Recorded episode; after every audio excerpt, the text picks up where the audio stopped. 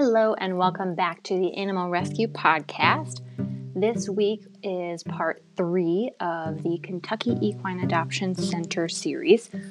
This week I talk with Karen again. You may remember her from the part one episode.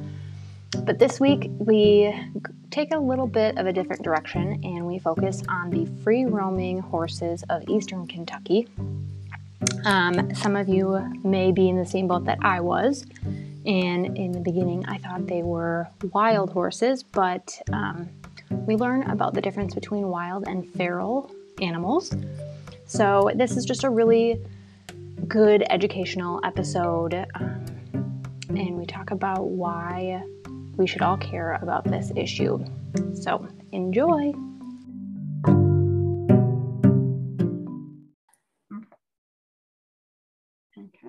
All right. Hello, Karen, and welcome back to the Animal Rescue Podcast. Thank you, Kashia. I am really looking forward to this talk today um, about the free roaming horses in Eastern Kentucky. Mm-hmm. It blows my mind that there is even such a thing as like stray horses. Right. Yeah. Um, you th- usually think about it with dogs and cats, and maybe out west you think about the wild horses. Right. But the idea of stray horses just does not yep. seem real. Yeah. Well, I can kind of describe how we learned about it because, frankly, 10 years ago, we didn't know anything about it either. Yeah. Um, so I had, I started working here in 2012. And um, that winter, uh, the, it was like, I don't know, November. So I got a call from animal control over in um, Knott County. So when we when we talk about Eastern Kentucky, we're talking. If anybody knows Kentucky or can look at a map, we're talking about that area that's like east of Clay City, that goes all the way over to the Ohio, the West Virginia border, and then south down into Tennessee. So it's a large number of counties. I mean, I'd have to count, but it's at least 10 different counties. Wow. So a guy from animal control called. I didn't know him from Adam when he called me. And he's like, I have 27 horses that I just got, and I need to find a place for them. And so I gulped. and I said, Well, tell me more. So that's how we got involved in this whole issue. And we've learned a ton since then. But the the way it works out there and the situation out there, it's not just a biological issue, it's a cultural, so, sociological issue, biological too, for sure but um, in Eastern Kentucky, it's extremely mountainous. Uh, if anybody's been there or seen movies or read books, you know, they talk about the hollers. Um, the topography over there, you're you're getting into the Appalachian Appalachian Mountains, so it's the valleys are very um, very narrow and steep, and there's very little flat land out there. So people live in these little valleys called hollers, and you know, kind of perched either in the valley or on the side of a road and um, in the good old days, coal was a big industry out there, uh, employed a lot of people. And when coal companies, the quick and dirty of it is, and this is very much the layman's explanation, when coal companies mine for coal out there, they basically chop off the top of a mountain and then they go into the ground and they get the ore. When they're done, they have to revegetate these big, broad, flat areas that are literally tens of thousands of acres of land to get their bond money back because most of these properties are leased from a private individual. The coal company leases them. So part of the condition of their lease is that when they're done, they have to revegetate, which you know makes sense, restoring the um, land you know to its former condition. So they um, revegetate with grass and shrubs and browse. And so those big, broad, flat areas are really pretty good forage for these horses out in Eastern Kentucky because it's large expanses of land that's basically pretty flat compared yeah. to where they live. So prior to 2008, uh, like I said, in the good old days, these coal companies, there was like an unspoken agreement between them and the local, you know, communities. Many of these people that work for the coal companies are from the local communities, mm-hmm. but there was an unspoken agreement that people would be allowed to turn their horses out there in the summer to graze, and then they would bring their horses back in the winter, you know, when it got cold. And that, as I understand it, worked fairly well for a while. But then in 2008, when the economy um, tanked all across the country. Uh, many people lost their jobs, and that, you know, Eastern Kentucky was no different. So um, instead of bringing their horses home, uh, they left them out there. So these horses uh, roam, run around. They're in herds that they formed. Uh, and people out there know where those herds are in many cases. They follow these horses. Uh, they're fairly, you know, fairly predictable as much as any animal is. Um, it's not like they're loose and then they disappear forever, usually. Yeah. So, and then prior to all of this, before this recession, there was kind of an unspoken agreement that people would not turn their stallions out. Um, well, that is not the case anymore. And so what has happened is there are stallions out there that are running around happily procreating uh, all the time. Yeah. And that has caused this population to really expand. Now, I don't know what it was like in 2008. Um, you know, there has been some census work done. I think we could probably safely say that there's probably between 750 and 1,000 horses out in that big area that are what we call free roaming. Mm-hmm. So some of these horses are feral. Now, the definition of feral is an animal that was domestic and has now gone wild. A lot of people, you know, so, put feral and wild in the same boat, and they're not. So okay, so feral horses, would feral be like it, meaning an animal that has been domesticated in general? Yeah, yeah. Like you're like if you had a dog that was your pet, yeah, and you know it got lost or it was abandoned and it roamed around in the wild for the rest of its life, it would be considered feral.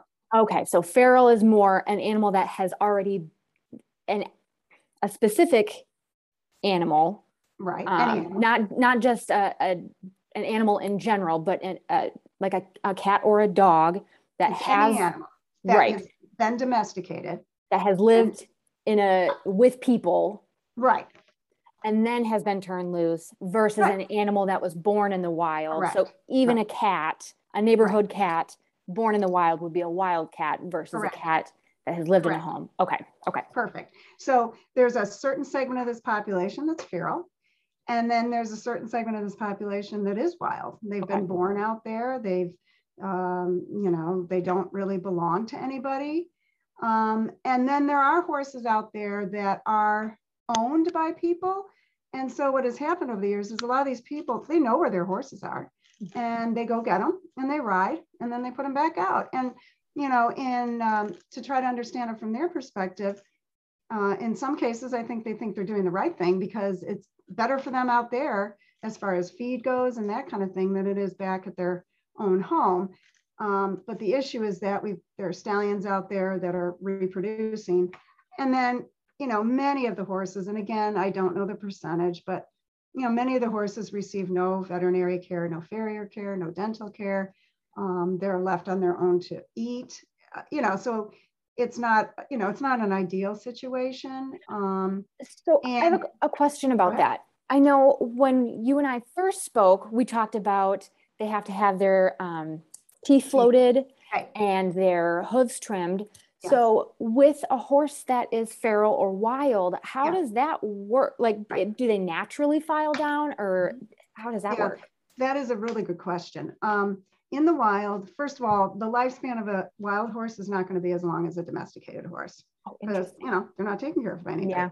So in the wild, their hooves will um, will you know naturally trim themselves in some cases, uh, and then as far as their teeth go, you know, the browse that wild horses eat, you know, the, the well, there is no grain, but the, you know, the vegetation that they're eating is much rougher than the nice hay that we give our horses. Okay. So their teeth are getting some natural filing, but mm. truthfully, you know, over a period of 10, 15 years, their teeth are not going to be in good shape. Yeah. Because they are constantly growing. And unless the horse is eating rocks, right. there's really no way for it to be naturally, you know, right. filed down and in a way that allows the teeth to, you know, to chew efficiently and digest, you know, digest and all that thing, all that stuff. So, but there is, you know, definitely part of nature that's taking care of some of that, but it's not ideal. And, and, um, you know, they don't live as long as you know, but they can live to be pretty old. Um, but they probably don't have as long. In general, they probably don't have as long of a lifespan. Okay. Um, so back to 2012, Mhm. when I got this call from animal control, he also happened to be the chief of police for this tiny little town, and he we've become very good friends. he said, I have 27 horses. And what had happened with these horses is they had come out of the mountains. And the one, you know, I mentioned they don't get fed. Um, Mhm. horses out there get very little salt, and horses need salt just like we do to be healthy. And they are starved for salt because there's no natural salt in the in the soil. Um, and so they come down out of the mountains at times to lick the road salt off the highways in the wintertime. Oh, They need salt. yeah. And when that happens, it can cause a big traffic problem, public safety problem. And when that happens, we get called.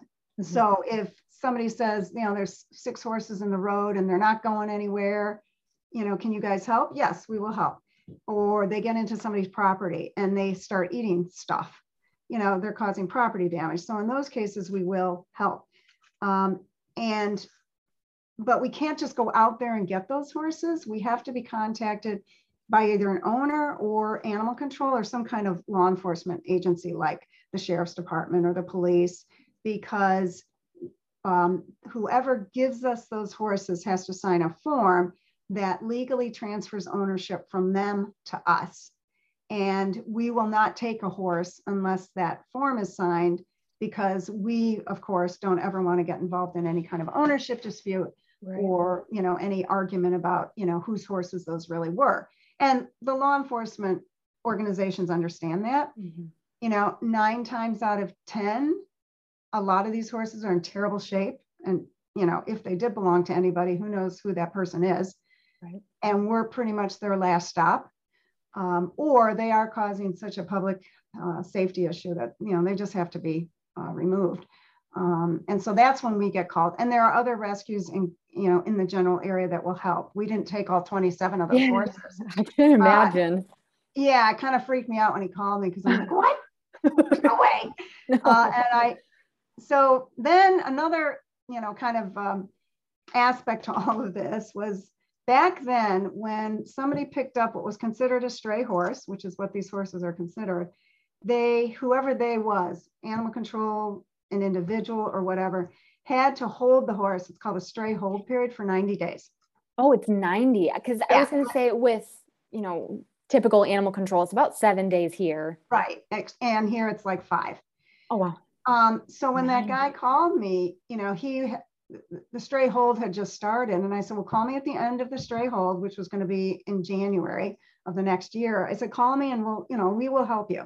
So he did that, and we ended up taking. By that time, he had found homes for some of them, which I was, you know, extremely impressed with because it's hard. Yeah. Uh, I think we ended up taking seven or eight of those horses. Um, fast forward a few years, a bunch of us, meaning animal welfare organizations, got together and we worked closely with the state legislature of Kentucky. And now that stray hold period has been reduced to 15 days.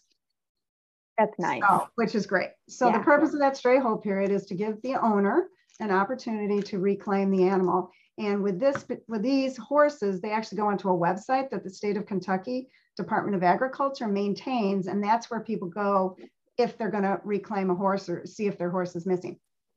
It has never happened. Right. We have taken hundreds of horses from that area, and nobody has ever come forward and claimed a horse. But it is the process that we have to go through, and we do it. Yeah. Um, and to reclaim the horse, they to get that they have to agree to pay any expenses that have been incurred in, you know, helping that horse. And Mhm. if we get a horse that literally is on death's door, we treat it. And you're talking thousands of dollars. And that means if the owner wanted to reclaim it, they would have to pay for that bill. And Mhm. that deters a lot of people if they were even looking in the first place. And I highly doubt people were, to tell you the truth. Yeah. So when the stray hold is up, do they be automatically become property of animal control? Uh, they, yes, well, they automatically become property of whoever's holding the horses. So Okay. in our case, it would be us. Animal control Okay. has already surrendered the horses to us. Okay. Then we post them on this website.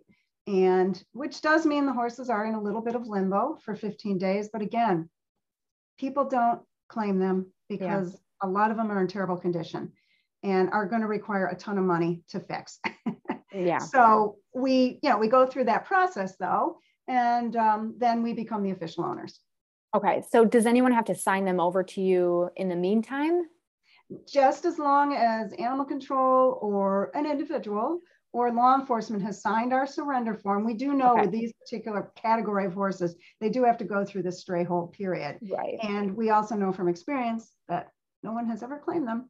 Right. Uh, now that's not saying it won't happen. And if it does, we will deal with it. But mm-hmm. um, so like I said, they are in a little bit of limbo, but it's, you know, it's just the legal process we have to go through.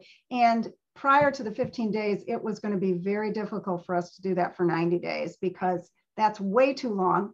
Yeah. Too much can happen to the horse or to, uh, not to us, but you know, there are just too many conditions yeah. that can change. The horse could die. I mean, you just don't know. So I'm really glad we were able to change it to 15 days because it makes yeah. a lot more sense for the individual owner and for, you know, the organization that's taking the horse. Yeah.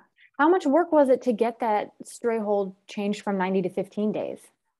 Um, you know, actually, you know, I used to work for the federal government, so this was dealing with the state government. And mm-hmm. I can tell you, working for the government, wheels of bureaucracy do grind pretty slowly. Right. However, in this particular issue, it got done within a year, and I was very impressed. Wow. state of Kentucky. Yeah. And the legislators and their willingness to work with us and to, you know, basically push the bill through. Yeah. And so they did. And I was frankly kind of surprised, but it, you know, I think it was because people recognized that, you know, this was an issue that needed to be dealt with and it didn't make any sense, you know, to drag it out. There was no really good reason not to do it. So let's put the language together and move it through, you know, move it through the legislature, which is what right. they did. Yeah.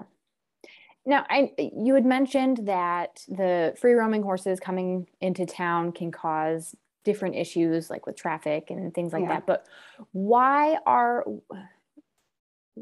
why would free roaming horses pose an issue why is it a big deal to worry about why right. should people care well yeah no, that's good that's a very good question um, so let me back up just a minute there are many people out there who deeply care about these horses and there yes. are groups of people that follow these different herds there are people who go up and feed some of these horses regularly. Um, there are people that go up and take photographs. I mean, there is a nice, dedicated community of people that love those horses. Then there are other people that, you know, don't care uh, and view them as, you know, a nuisance. Um, a lot of people think they compete with the elk out there for food.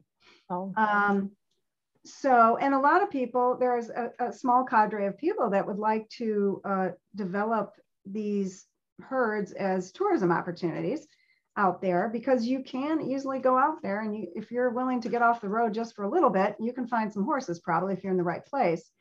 Um, so that's all good. But the issue out there, in my experience, is population control.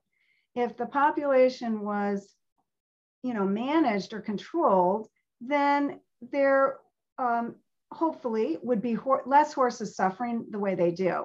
And the horses that are suffering out there are horses that either encounter some kind of terrible injury or they um, a bad hoof injury or they get sick and they just never recover because they don't have access to any kind of care. Right. And so, and you know, frankly, I don't know what percentage of horses are like that. I do know that many of the horses we take in from there are like that and are literally would die before they got here if they hadn't gotten here. And those horses require thousands of dollars of money to rehab and rescue. And I will say, though, that nine times out of 10, we are able to help the horse and it goes on to a very productive second life. Um, sometimes they don't make it and they have to be euthanized. Or we had one little guy um, who came in abandoned. He, um, horses all have a normal parasite load in their body, um, but they also get wormed periodically because those worms can, you know, get out of control and there are different mm-hmm. types of worms depending on the time of the year. Right. Uh, so typically when a horse comes in like that, um, we first of all check their overall body condition. Um, we look at their teeth because you know 100% of the time their teeth are going to need to be floated. They're going to need farrier care.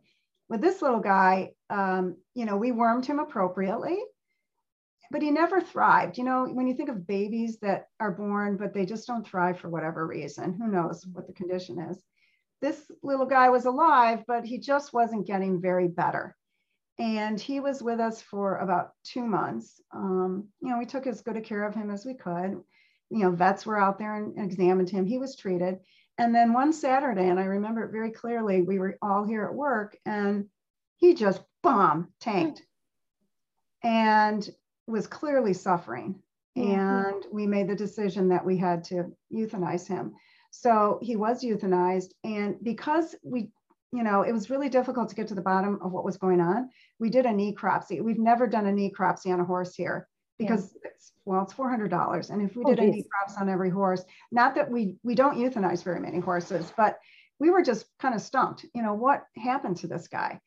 And so we did a necropsy and it turned out that he was infested with parasites, worms. And there was no amount of worming that was going to get rid of it because those worms had already invaded his organs. Oh. And um, he was on his way out when he got here. Now we tried to help him, but it was so far gone that there was no going back to any kind of normalcy. And that made us feel a little better because no matter what we did, it wasn't going to work. Right. And it really was the humane thing to do because he, that particular day, he was clearly suffering and in a lot of discomfort.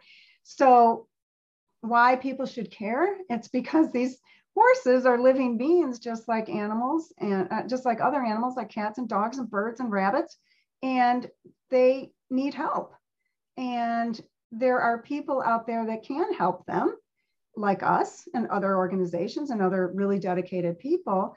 Um, there's, you know, there's no reason why they have to suffer. And the other aspect of this whole issue that's kind of a, throws a monkey wrench into everything is um, when uh, many of those horses are were or are owned by people, but a lot of people won't um, admit that they own those horses because they are out free roaming. And if that horse caused an accident or caused property damage or something, theoretically that owner could be held liable for damages. Right. And so people don't want to do that. Um, and anybody can sue anybody these day, in this day and age. Uh, you know whether somebody would really go to that extent. You know, I think they would if if, if there was a traffic accident and somebody died. Um, but so there's it's very difficult to find out who owns these horses because people don't want to tell. And I understand that. So what we've done over the years, and it's been you know over 10 years, we have made great progress and great effort to get to know people in that area. We have really good working relationships with um, several small animal rescues that get called about these horses. We've done free gelding clinics um, for horses out there that are owned by people. And the whole purpose of that is to just get out into the community and let people know hey, we aren't here to take your horses, but we are here to help you. And if you get into a problem or into a sticky situation, call us. Mm-hmm. Um, and we've, you know, we have some really good relationships with people out there and they appreciate what we do and, you know, are grateful that we can do that. And so, uh, so we've been, that's the, that's the way we've approached this whole thing. But the bottom line is those stallions need to be gelded. That's the only way that population is ever going to be controlled. Okay, and I was going to ask, what is a gelding clinic? That's where you castrate the stallion and remove his testicles, just like neutering a dog. um, and so we've had, um, that's what needs to happen. And until that happens, it's just going to be the same as it is now. Yeah. Uh, you know, we'll help the horses we can help and we'll do the best we can. But um, I, I do think, you know, in a Pollyannish sort of way, there could be a very manageable herd of horses out there um, that could be um, kind of self-sustaining, but there has to be some kind of population control. And nobody wants to admit that they own a horse, but you have to get permission to, you know, to geld because right. you can't just go out and do it because um, that's, you know, illegal. So nobody wants to admit that. And so it's, it's kind of a catch 22. And our approach in the past has been, oh, you know, we'll get to know some of these individual owners and they'll, you know, take people and say, yeah, these are my horses. you know, there's a free gelding opportunity. Would you uh, be open to that? They say yes. And so, you know, you get a few, a few done, but you know, it's nothing like what needs to happen. And Yeah. so that's why it's a very cultural and social issue as well as a biologic issue. And it's Mhm. fascinating because it is so, you know, so multifaceted. And I've really enjoyed working with the people out there. They are awesome people. And um, it's, you know, in many cases want to do the right thing. It's just there are some of these other legal aspects of things that kind of, you know, cause people to pause. Yeah. What with this population, it's a lot of feral horses, some wild. Yeah. What is the difference between that population and, say, the wild horses out west? Yeah, no, that, that is a very good question. Um, theoretically, you know, Bureau of Land Management has jurisdiction over those wild animals, the, the burros and the donkeys and the horses out west. Um, I'm not heavily involved in that issue, but the Bureau of Land Management is overwhelmed. Um, Okay. you know, So it's it's a similar issue then. Yeah, I mean, they do these Okay. these horses and they sit in holding pens for long time. It's no quality of life. And they're removed, you know, because they're a threat to the habitat. Uh, it's a very sticky wicket out there. Oh, interesting. I and- would have thought that it would be like a wolf or a coyote. Like no, because it's- there's so there's so many. oh, okay. And I don't know. I know there have been there's been a lot of discussion about population control out there, um, and work with a drug called PZP, which is a shot that that's given to mares that prevents them from ovulating. Um, okay, so that sounds kind of easy, right? But it's not because it requires boosters like every three years for a while. I don't know It's how kind long. of like a horse birth control. Yes, exactly. Yeah, and I mean that's a that's a huge, very expensive effort because these horses are. I mean, I would venture to say the the square mileage of the horses out there is much larger than what we're dealing with out here. So, um, but there have been discussions about using PZP out in eastern Kentucky if you know if we can check all the boxes and and get buy-in. You know, we have to get buy-in from the local community before we do that because or before anybody does it because you know we are not the legal owners of those horses. So um, there has to be kind of a general understanding and and uh, coming together of okay, this is the issue. This is how we're going to deal with it. And you know, people have been trying for years, and it's not that there's resistance. It's just that there are a lot of people out there, and this is very expensive. And it really needs, I think, um, you know, kind of a, a spearheaded organization to to kind of get everybody together and then get the funding. And that's kind of where the rubber meets the road because there's not a lot of funding for the work we do. In, you know, in general, we're not funded by the government. You know, we don't get money appropriated every year. We rely on donations and grants and um, direct mail and fundraisers and stuff. And, you know, the, the grant, you know, pool of money is what's been funding the work we've been doing out there as far as gelding clinics go and Mhm. community outreach and things like that. And that's great. But, you know, you can't be guaranteed that every year because that's not the way it works unless you got a multi-year grant which you know that is possible so you know there are lots of things happening and it's all good stuff and i think it's i don't think it's all doom and gloom i think there's really some positive things that eventually will happen Yeah. because there are you know people are really a- well they're becoming aware of the issue but 10 years ago none of us here in central kentucky really knew about it and a lot of the people that live in central kentucky don't know anything about it and um, you know it's just not a you know it's not known like the wild horses out west at all at all right. Yeah. Yeah.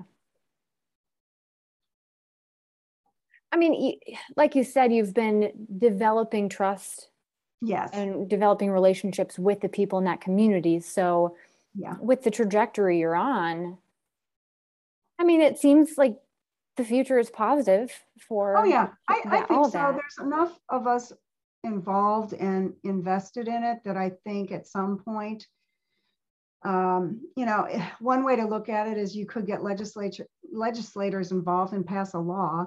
The only thing about that it, you know a regulation that says this is going to happen and this is how we're going to do it. The only thing that that that's very heavy Mhm. uh, you know, and a lot of people don't respond well to, you know, government telling them Right. what to do or directing them. Um, however, theoretically, you know, money could be obtained that way, and that's really the key. right. Um, there are other granting organizations that you know that want to help and they do help but again it's just on a year to year basis and but i think there are enough people that care and kentucky is such a horse centric state um, that you know i think eventually things will happen the more people know about us and you know the, the more at risk horses are you know are getting help now whether they're all getting help i don't really know because you know i don't know where they're all located Right. But when we get a call from Eastern Kentucky, we never say no. And we will take that horse without, you know, without knowing a thing about it. And, um, and, you know, and so that's good. And we have been able to save, you know, a lot of lives that way. So, you know, you do the best you can with what you got at the time. Yeah. But I don't think it's all, you know, I think it, it is moving in a positive, in a positive manner. And I think people do really appreciate what we're doing out there. Yeah. And they're yeah. very dedicated. These uh, animal rescue organizations out there, they're awesome. We've made some really nice friends with people out there. Good.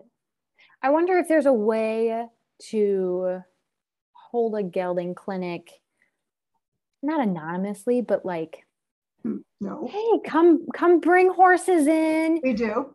Yes. Um, We've and, done several of those. Okay. So uh-huh. in a way where people don't I mean, you assume it's their horse. Yeah. But people don't have to say this is my horse and I'm registering it. So right, right, right. yes, we've done probably uh, three or four of those. Okay. Uh, a very small number of those horses actually come from what we call, we call them the strip jobs. You know, the strip mines. Very few of those horses uh, come from those strip jobs um, because it involves going out there, picking them up, and then taking them to the location where the clinic is going to be held. Um, and um, the majority of the horses that we get those gelding clinics are privately owned and they come from private homes. However, it's not that's not all bad because those people know people who know people who know people mm-hmm. and you know word travels fast so it's not you know a bad thing that we're only you know the majority of them are already owned by people now there have been times when we've gone out into the field and we have gone onto the strip jobs and people have shown us their horses mm-hmm. that they own and they have been gelded. Um, so that has happened, you know, periodically through these efforts. We just okay. need it to happen more often. right. And um, that comes down to funding.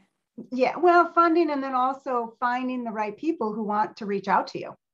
Okay. You know, it's not so much funding at that point. The primary thing is finding, you know, if somebody called us like now and said, I have eight horses up on the strip in such and such a county, will you come geld them? Absolutely, we would. Okay. Uh, if we're contacted by the owner. Mm-hmm. But not many owners are doing it quite like that yet. And I think it's just going to take a long time for people to realize that this is something they can that they can uh, take advantage of because it's free right and also something that's beneficial to the horse but there's still, you know, and I understand this, you know, people get kind of um, wary yeah. of things, this, you know, wary of people that say, hey, we're here to help. Well, yeah, maybe, maybe not. But right. we are truly there to help. So it just takes a while to kind of make those inroads. Mm-hmm. Um, and it would be ideal if people did say, hey, I got a bunch of horses and I need help gelding them. Uh, will you come help me? And we would say, yes, in a New York minute. Yeah.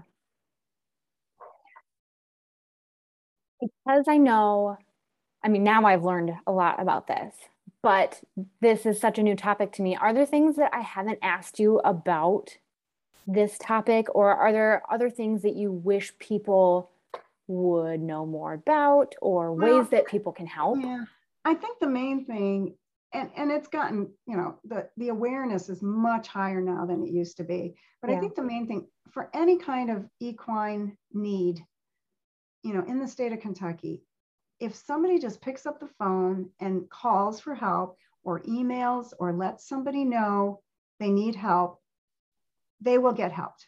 Mm-hmm. Nobody in a dire situation is going to be turned away from helping a horse. None of, you know, we will always find room for an emergency, and other organizations will too. Um, we will never turn anybody away where the horse is clearly suffering or is on its way out. Now, not all horses we get are like that. You know, many horses aren't. Because if they all were, we'd be broke. right. sink a lot of money into these horses. Um, but people just have to ask for help. And you know, a good example, this doesn't have anything to do with Eastern Kentucky, but, you know, this woman's husband died uh, many months ago now, like six or seven months ago. And um, these horses, her husband had a few horses and she doesn't really care about them. And that's okay. I'm not judging her at all. She doesn't have to care about horses. But um, you know, we finally, months and months and months later, get notified by a family member who realizes these horses need help. They call us, they send us pictures. I'm like, yes, we will help.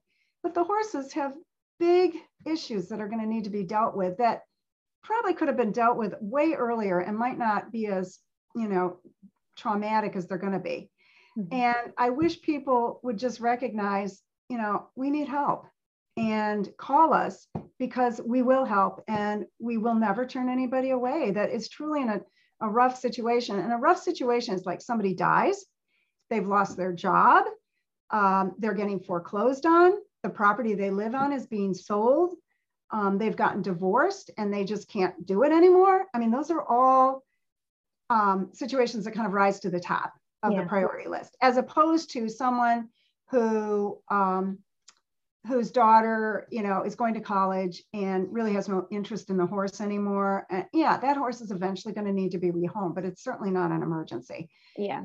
And so people just, I, you know, and that's, you know, the basis of all our efforts in everything we do is to try to reach out to as many diverse audiences as we can to get our message out so that people know we are a resource and we can help yeah. um, we will help. And that's the main thing I want people to understand that they shouldn't feel like they have no options because yeah. there are a lot of options in Kentucky and there are a lot of people that care and there are a zillion farms here. Yes. and you can find a place for a horse if you really need one. Right. Um, well, and I think and a lot of times people they're worried about being shamed like well, why didn't you do this or if i ask we, for help yeah and of course we never go there right you know, that you know when i first started working here i think i may have mentioned this in the other podcast you know i um, was a lay horse owner i'd owned horses for a while but you know i'd never been involved in rescue and i thought oh this is all about taking care of skinny you know emaciated horses that you know can barely stand up um, and that is true but i quickly realized that a lot of the horses we help are coming from people who dread picking that phone up and making a phone call because it is embarrassing. Yeah. It's sad. It's traumatic. Um, they're they feel hopeless. I have listened to so many people cry on the other end of the phone saying, "I wish I I can't believe I even have to make this phone call. I never thought this it would come to this." Mm-hmm. And as I've gotten older too, you know, any of us, you or me or anybody, we could right. end up in that situation. And so it's not fair to judge, and we don't. Right. Our focus is the horse. And while, yes, we wish people had called us sooner, um, the point is they did call and we are going to help. And so um, it's a lot of reasons why people, you know, life just gets really overwhelming. Right. Anytime you're in some kind of crisis and, you know, you just don't know what to do. And um, so all I'm saying is call us sooner rather than later because mm-hmm. we can help you. Yeah. And we will help you and we will not abandon you. Mm-hmm. Um, if the horse is truly in, you know, is truly in a crisis situation or it's an imminent threat and you are in the same situation as well. Yeah. And I've heard, I have heard it all pretty much. And I feel so sorry for people because it's terrible what people, you know, go through. They lose their jobs. Mm-hmm. Um, you know, the one woman, this was years ago now, she called and she had gotten divorced or was in the process of getting a divorce. And her husband called her up one day and said, I'm not taking care of these horses anymore. You got to figure it out. And they were living apart at the time. Mm. And she was like flipping out. And she called and says, you know, I know these horses have to go somewhere, but I can't like, you know, I can't figure it out today. But my husband's told me he's left. These horses are alone. So we said, we'll take them. Yeah. and six hours later, they came over and there were four of them. So that's an emergency situation. Mm-hmm. You know, this woman has a child. She does not have the money to take them somewhere and board them, you know, and pay for that. Her husband is, and you know, her husband is left, and you know, he's thrown his hands up and gone. So that's an emergency, and we will help people. And I hear a lot of, a lot of interesting situations that I'm very thankful I have never been in, and I certainly don't want to ever be in. Right. Um, and it's it's sad, you know. So I don't, you know, There only been two people. I've been here almost 10 years. Only two people I've been mad at. and you know what? and it doesn't last very long. right. That's pretty good. That's yeah, pretty good. because, you know, it's it's too much energy being angry. Mm-hmm. So let's be um, let's focus our energy on what we can do, which is, you know, right. help this horse. And, you know, fortunately we have great veterinary partners and a great staff who knows what they're doing. And, you know, we'll pull out all the stops before we throw in a throw in the towel. And we do. And like I said, nine times out of 10, those horses do make it, which is so wonderful to watch. It's yeah, so great. I bet. All right, Karen, this has been such an amazing episode. Thanks, Kashia. I, I it's a very, I'm very uh, invested in that. Mm-hmm. Um, it turns out my dad um, was born in Eastern Kentucky, and I knew that he's he's gone now, and I so wish he was alive because I, had, I have so many questions. But he uh, only lived there till he was 12, and then he and his mom moved uh, to Cincinnati, and um, so but he was born there, and and um, I would you know, and it's just so karmic that here I am in Kentucky. I never thought I would be here not in a million years. Not that I didn't want to be, but I just never thought I would be. Yeah. And here I am working in an area that was, you know, his childhood home. And it's just so karmic. It's kind of wild. Yeah. Uh, and so I just wish he was alive so I could ask him a bunch of questions about what it was like. You know, I never really talked about it very much, mm-hmm. but, um, you know, and I think, you know, his growing up was not terrible, terrible, but, you know, it wasn't all pie in the sky. Um, and, uh, you know, but it was the very early part of his life. And I have relatives all over the state that, you know, I vaguely know. Yeah. And, you know, in a million years, I never thought I'd end up here working. That's so funny how life works out. I don't have a Southern accent. I do have roots here. nice. Oh goodness. Well, thank you. I've learned so much and sure. I think I think this is going to start to help spread awareness and yeah, I hope absolutely. more people start to pay attention to it's not just small animals that have these issues, large animals do too. Right. And, you know, I'm sure you give out our email address and phone yes. number. So, you know, people can call us anytime and, you know, can ask questions, come out and see us. I mean, we're all about, you know, getting the message out there and educating people and finding people who want to be part of this um, support, which is what yeah. we give horses when they yeah. find new homes. Awesome. Well, thank okay. you, Karen. Thank you, Kashia. Thanks so much.